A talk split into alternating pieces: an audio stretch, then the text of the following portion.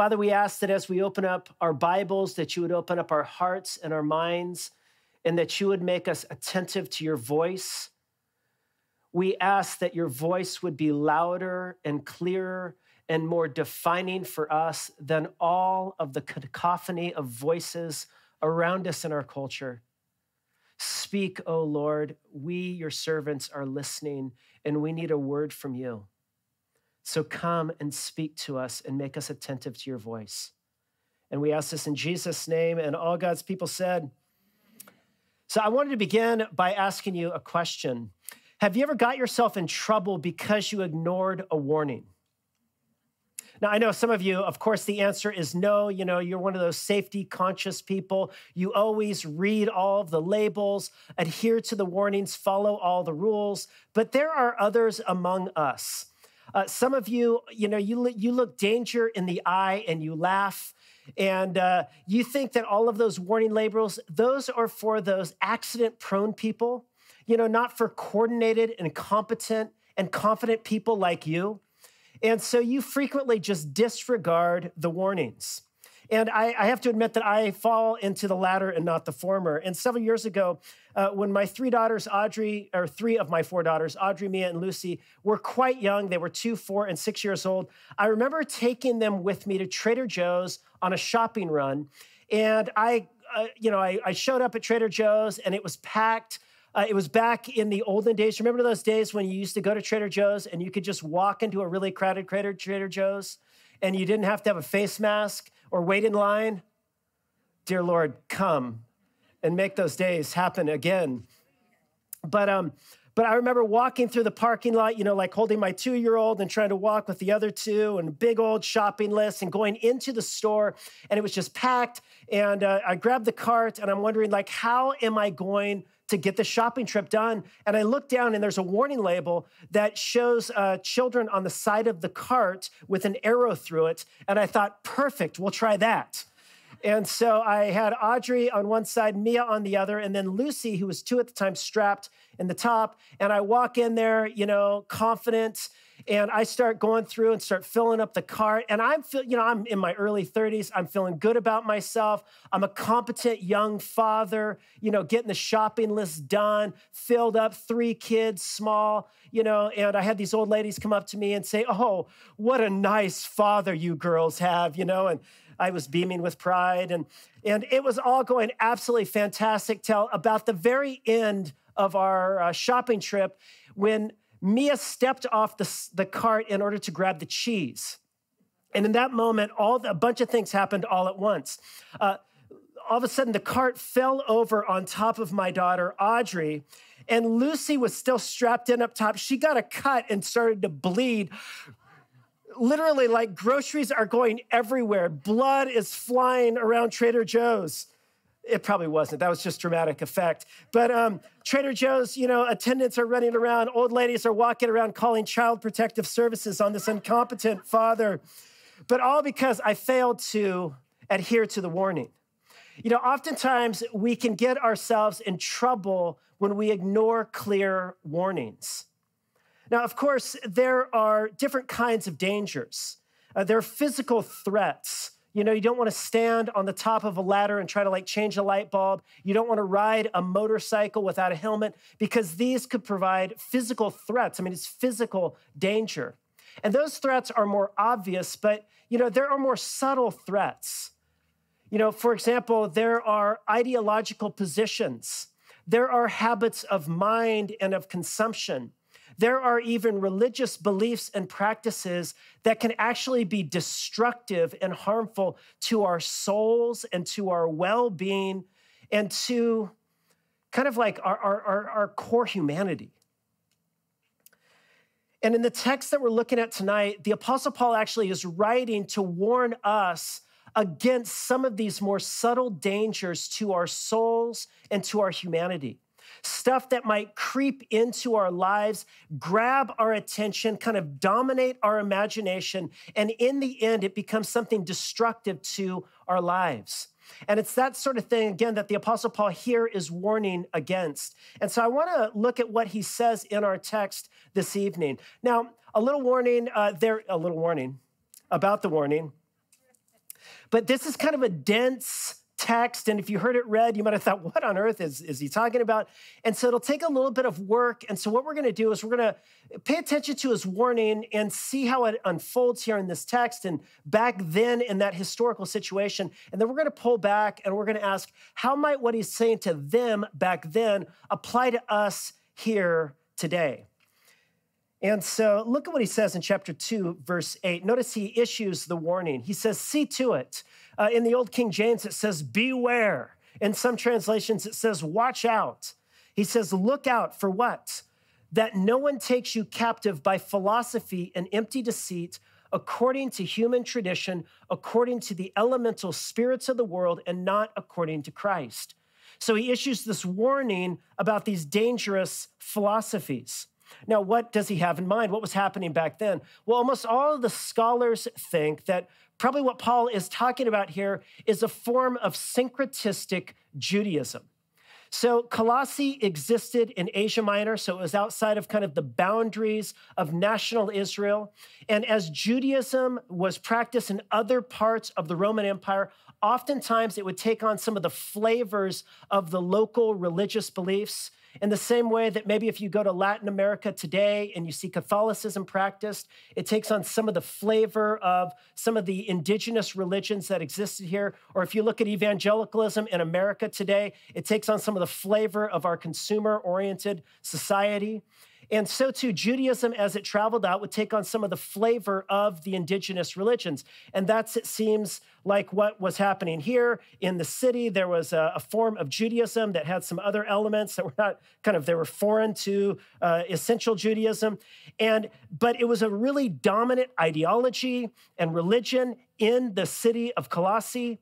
And a lot of people were feeling some pressure to go back and to attend to some of the practices and some of the expressions of this religion. And notice uh, Paul uh, discusses three different features of this kind of syncretistic Judaism that was putting pressure on these people to go back and to adhere to this. And, and he says, look, he says, look out because if you go back to those practices, if you embrace these things, it will take you away from Jesus. And notice he, he highlights three different aspects of this uh, philosophy, as he calls it, this syncretistic Judaism. Number one is ritual practice. And notice what he says in verse 16.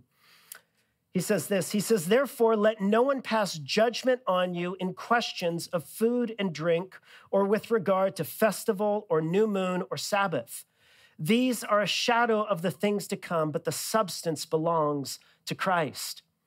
And so he appeals here to, or he refers here to uh, the, the Jewish holidays like Passover and uh, Jewish practice like the observance of Sabbath.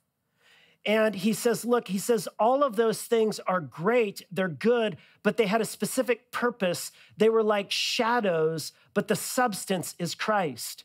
It would be like if you could imagine me going away on a trip for a couple weeks and coming back home. I've been away from my wife and my kids for, you know, two weeks. And, and I, I, I show up at the airport and they come to greet me. And instead of going and embracing me, they fall down on the uh, floor and they embrace my shadow. You think that would be absurd. Why would you go after the shadow when the substance, the real thing, you know, me and flesh and blood, am right here, you know? And so too, Paul says, look, that's uh, these, these Old Testament practices, they're shadows, but the substance is Christ. And just in passing, it is, it is important for us to note, Paul, in some sense, is giving us a key to understanding the Old Testament scriptures. Uh, these are not the substance, they are the shadow. They are there ultimately to point us ultimately to Jesus. This is the narrative that ultimately finds its climax in the hero Jesus. And it's through the lens of Jesus that we go back and we read these Old Testament scriptures. He is the substance, these are the shadows. But it seems that some people, they were practicing these holidays, maybe some of the Jewish converts in Colossae, and their Gentile brothers and sisters who knew nothing of these old Jewish practices were feeling like, gee, you got all these great holidays you're celebrating. I need that, you know, to feel a more complete and whole human being. And Paul says, let no one pass judgment on you with regards to these kind of ritualistic practices.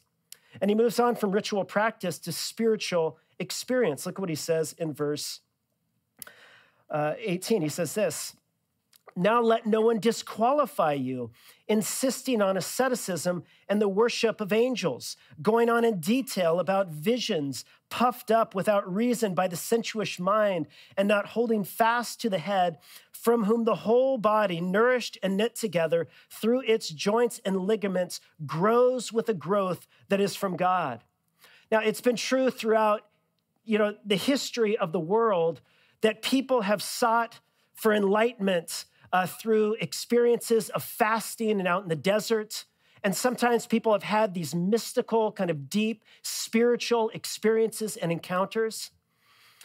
And you know, when somebody has a deep, mysterious encounter, sometimes the effect that it has on them is, is it makes them think they are special because they had this special kind of spiritual, mystical experience or encounter. And it seems like some of those uh, around, you know, the church in Colossae were having these experiences, and they were pressuring some of the, the Christians there to say, "Look, you haven't had these unique spiritual experiences. Don't you want one of these experiences?" And they were feeling incomplete. They were feeling disqualified. And Paul says, "Don't let them disqualify." you. And then he says this he says, These people are getting puffed up by their sensuous minds, and they're not holding fast to the head, from whom the whole body, nourished and knit together through its joints and ligaments, grows with a growth that is from God. It's as if he's saying, Look, these people they are holding on to and they're celebrating and they're bragging about their spiritual, mystical experiences, and they are moving away from holding on to and celebrating Jesus. So then he moves from uh, ritual practice to spiritual experience to finally man made rules in verse 20. Look what he says. He says, Now, if with Christ you have died to the elemental spirits of the world, why, as if you were still alive in the world, do you submit to the regulations? Do not handle, do not taste, do not touch, referring to those things that all perish as they are used according to human precepts and teachings. Now, in the world of Paul, it was very common for Jewish teachers of Torah and the law. There were 613 Old Testament laws, which I think is a lot of laws, right? Maybe a sufficient quantity of laws. But you know, there's always that personality type. They are rule keepers and they like rules. And you know who you are? Just raise your hand. And yes, thank you. Some of you in the back, um, and some of you online right now are raising your hand. Some people are pointing at you right now. But 613 was not enough. And so what they wanted to be sure was that they wouldn't they wouldn't break any of these 613 rules. And so what they did was they made rules about the rules in order to prevent from breaking the rules. And so they would build what they called a fence around the law. So here was one of the 613 commands, and you'd build a fence around it with all these laws to ensure that you never even got close to breaking the law because you kept all these other laws and rules. And so what happened is, is the people that were on about these man-made rules would oftentimes foist them on other people, which is what rule keepers oftentimes want to do, is they want to take their rules and all of their shoulds all the things that they feel like they should do and, and you should do, and then they start shooting all over you. And they start telling you all the things you should do. And, uh, and then you start shooting on yourself. You start telling yourself all of the things that, that, that you personally should do, and you're feeling overwhelmed and, and in bondage to these rules. But he says, do not submit to these rules anymore. He says, verse 23 These have indeed an appearance of wisdom in promoting self made religion and asceticism and the severity of the body, but they are of no value in stopping the indulgence of the flesh. He says, All of these rules about the rules overpromise, but they underdeliver. They promise to provide you a certain fulfillment in your own humanity. It will enable you to live the good life to be a person who demonstrates true virtue and goodness. And he says they overpromise and they underdeliver. And so he says, look, he says, man made rules, spiritual experiences, uh, ritual practices. He says, you're feeling pressure that you're faith in Jesus is not enough. You need to go back and you need to have something more. And he says, I'm warning you about going back for something more. And so he warns them against these three expressions of this kind of syncretistic Judaism. And now, what I want to do though is I want to stand back and I want us just to reflect a little bit more deeply on what he's actually warning these people against what he's warning them against and what he's warning you and I against tonight. And it's interesting because if you look back at the text and you kind of go back over each one of these things that he is warning uh, the, the church against, what you'll notice is that almost none of the things that are mentioned are bad things in and of themselves. Now, there's a couple bad things. He talks about worship of angels, and that's a bad thing. You shouldn't do that. But the other things that he mentions are, are actually not bad things in and of themselves. Now, of course, there are evil, bad practices that we ought to avoid and that are dangerous to our soul and to our humanity. And so I want to warn you against theft and arson and murdering people and uh, country music and all other things that are destructive to your humanity.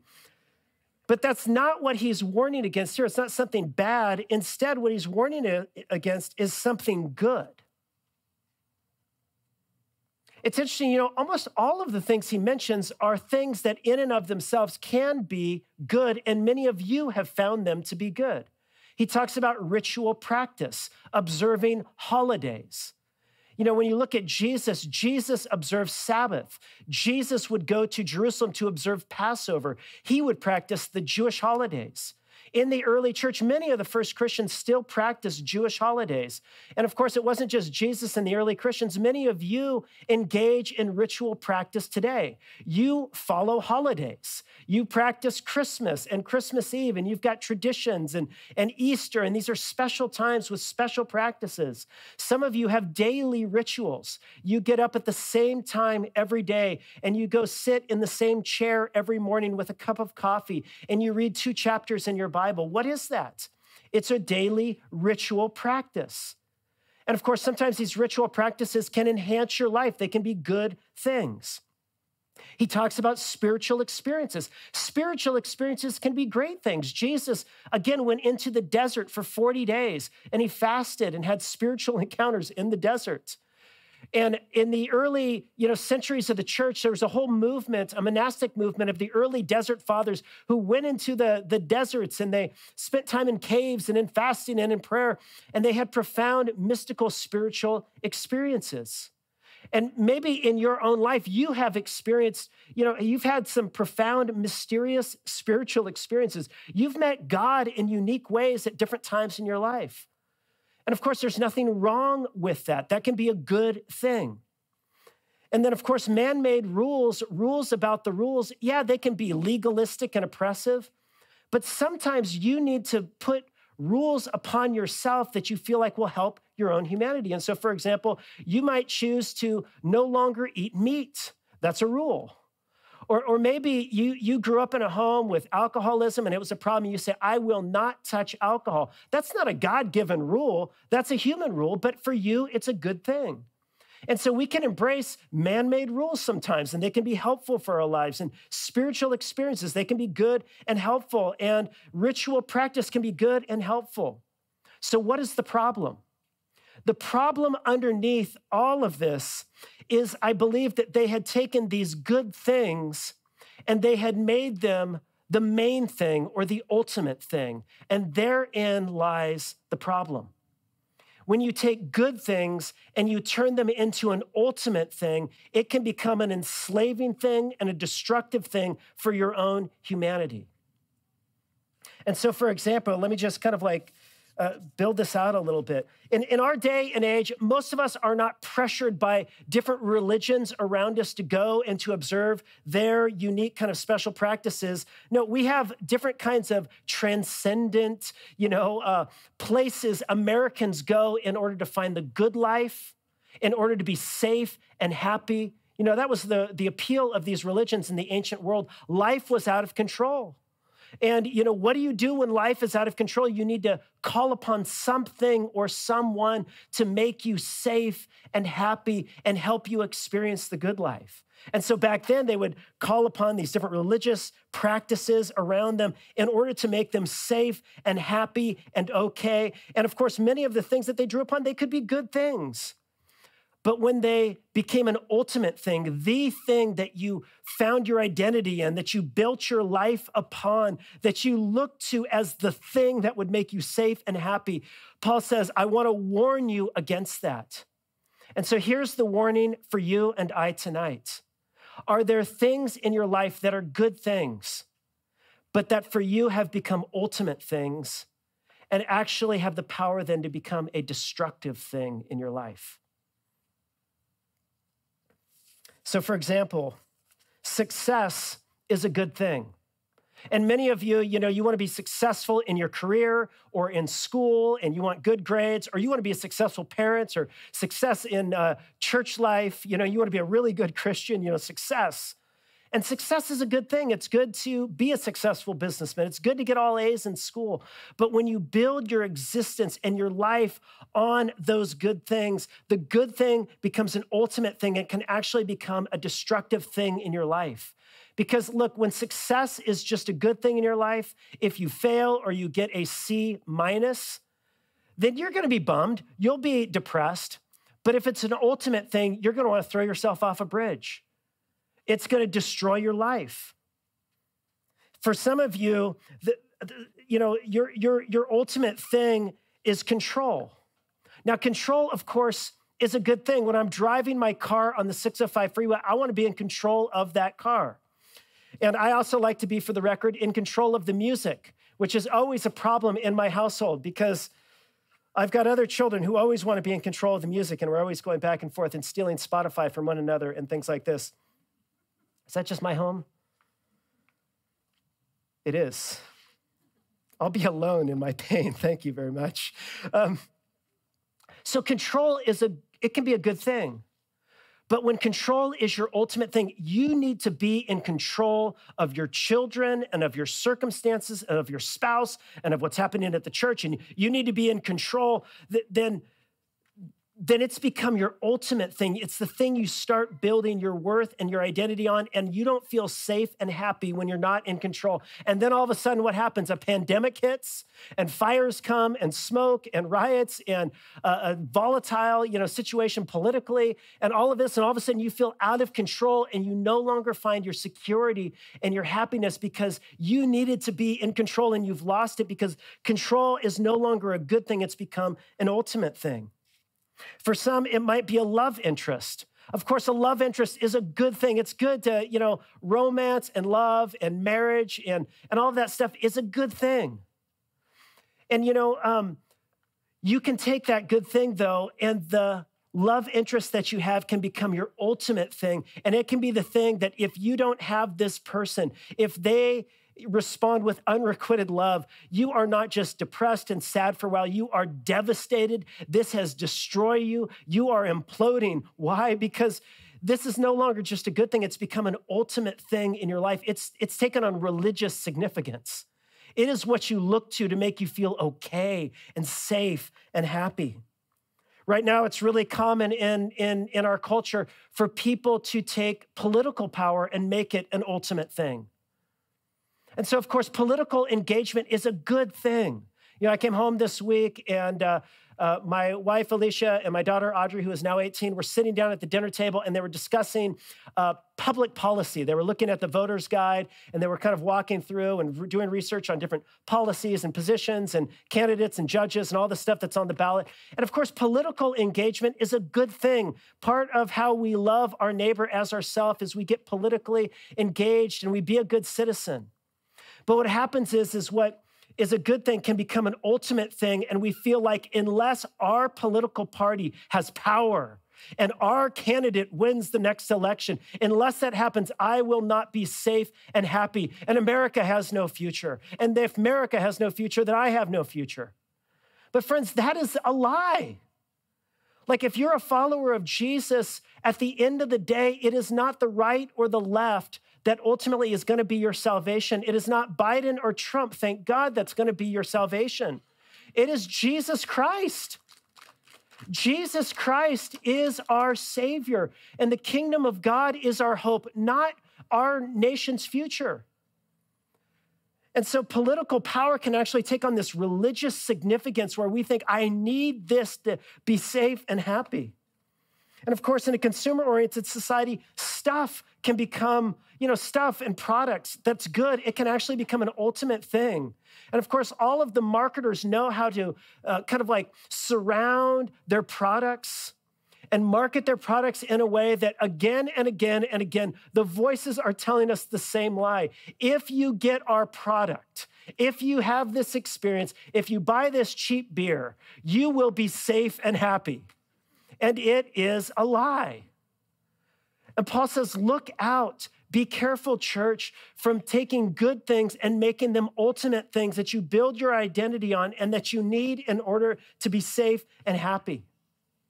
And he says, Look, the real problem when you start to build your life and your identity on these things, and you put all of your hope in these things, and you start submitting yourself to them and saying, I need this, this is what I need, and I will do whatever it takes to have this thing, what can happen is that it can become an enslaving thing and a controlling thing in your life. You know, if you give something that much power over you, it will take that much power over you and it will control your emotional life. It will control your well being. And you will be fearful and you will be anxious and you will be insecure because you're banking your life on something other than Jesus and the gospel. And so Paul says, Look out. Examine your own hearts. Beware. Watch out for some philosophy. And there are so many voices. We have so many voices, whether it be in the, in the university or the talking heads on TV or talk radio or the incessant cacophony of voices on social media and, and all of the commercials and all of the advertising. They're constantly telling us look, here is the ultimate thing you need in order to be safe and happy. And so watch out for those voices. And Paul instead turns us in a different direction. He says the alternative to building your life and your identity on some other kind of practice or experience or rules or products or political powers or love interests or whatever it is that is your thing. The alternative to building your life and your identity on those things is to build your life and your identity on Jesus Christ. And if you were to stand back and you say, why is Paul even writing a letter to this church?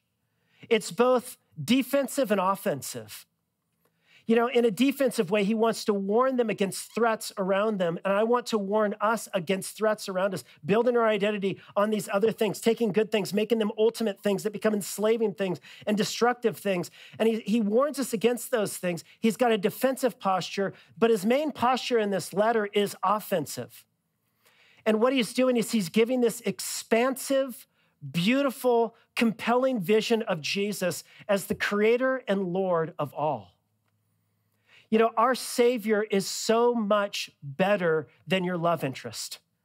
And our true Savior is so much better than any political candidate that the right or the left can produce, especially this year. You know, our, our Savior is so much better than your success, than, than, the, than the savior of getting another good grade or of getting a career advancement or finally making it or whatever. Our Savior is the ultimate creator and redeemer and reconciler of all things. He holds your life in his hands. He called the universe into being by his very word of power. And when we had turned our back on him and we had plunged our own lives into sin because we had made other things more significant in our life and we became enslaved and we ultimately, these things started to destroy us, God in Jesus Christ came after us. And he laid down his life to the uttermost in an act of radical, generous, self giving, cross shaped love. And then he defeated all of our enemies, all of the things that threaten us in his victorious resurrection from the grave. And Paul says, and he has united us together with this Jesus in his person and in all that he's done. And he says, You are complete in Christ.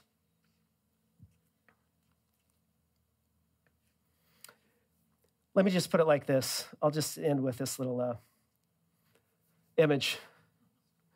By the way, these are two of my favorite things. This is a ribeye, bone in ribeye, probably the best cut of meat you can get. And then right next to it is chili lime seasoning from Trader Joe's.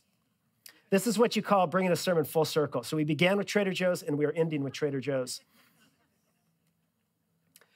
Now, I love chili lime seasoning. I feel like I can put it on everything and it makes it just a little bit better. I put it on my chips, they're better. Put it on my guacamole, it's better. Put it on avocado toast, it's better. Put it on scrambled egg, it's better. Put it on ribeyes, it's better.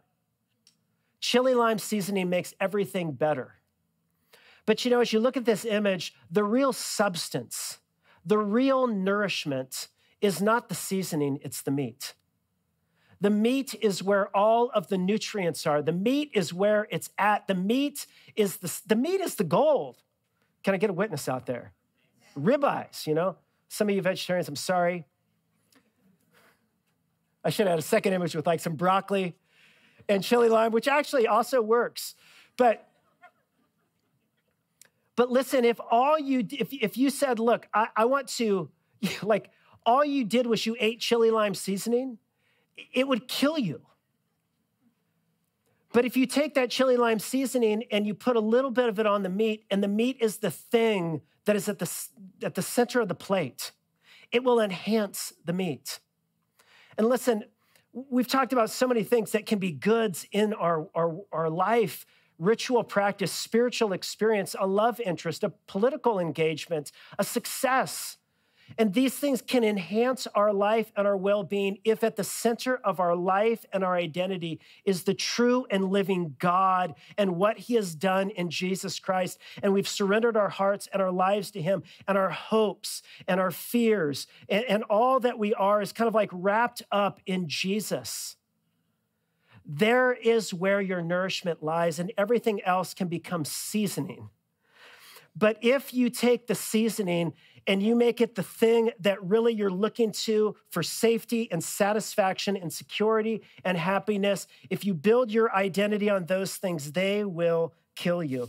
You know, in a, in a speech that uh, David Foster Wallace, who was an old uh, Gen X writer, and he gave this speech at the to the to the graduating class at Kenyon College. And it's interesting because this guy is not a believer, but in this speech, he said this. He said, Here's something else that's weird but true. He says, In the day to day trenches of adult life, there is actually no such thing as atheism. There is no such thing as not worshiping. Everybody worships. The only choice we get is what to worship. And the compelling reason for maybe choosing some sort of God or spiritual type thing to worship, he wasn't a Christian. He said this is that pretty much anything else you worship will eat you alive. If you worship money and things, if they are where you tap real meaning in life, then you will never have enough. Never feel you have enough. It's the truth. Worship your own body and beauty and sexual allure, and you will always feel ugly. And then when age and time start showing, you will die a million deaths before they finally plant you. On another level, he says, we all already know this stuff. It's been codified in myths and proverbs and cliches and epigrams and parables, the skeletons of every gate story, but the trick is keeping the truth in, up in front of our daily consciousness. And this is really kind of the trick of the Christian life is to root our own heart and our identity in Jesus Christ. And tonight we actually close together by sharing in the great practice that Jesus gave to us as his church to root our hearts and our life in Jesus. And so at this time, I want to invite our band to come up and they are going to lead us in a song as we prepare to share together in the Lord's Supper. If you didn't receive a little like a plastic uh, cup for the Lord's Supper when you walked in, uh, there are some available over in this direction, I think, or you can lift your hand up. I'm calling upon now our helpers over there. If you need a bread in the cup, you can lift up your hand and they will bring it to you, or you can go grab one or whatever. But is that fair? Is that good? If you're at home, you don't have to worry about that. You got it right there in your uh, kitchen. But let's pray together as we just kind of close out our time and we prepare our hearts to share in the Lord's Supper. Lord Jesus, we come to you and we just confess that so many of us too often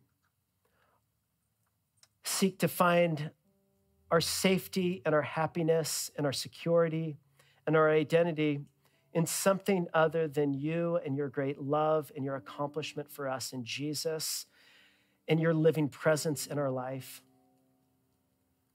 And I pray, God, that even now as we prepare to share in the Lord's Supper, that you might speak to us in this song and in this place, and that you would reveal to us those spaces and places in our life where we are building our identity on something else other than you.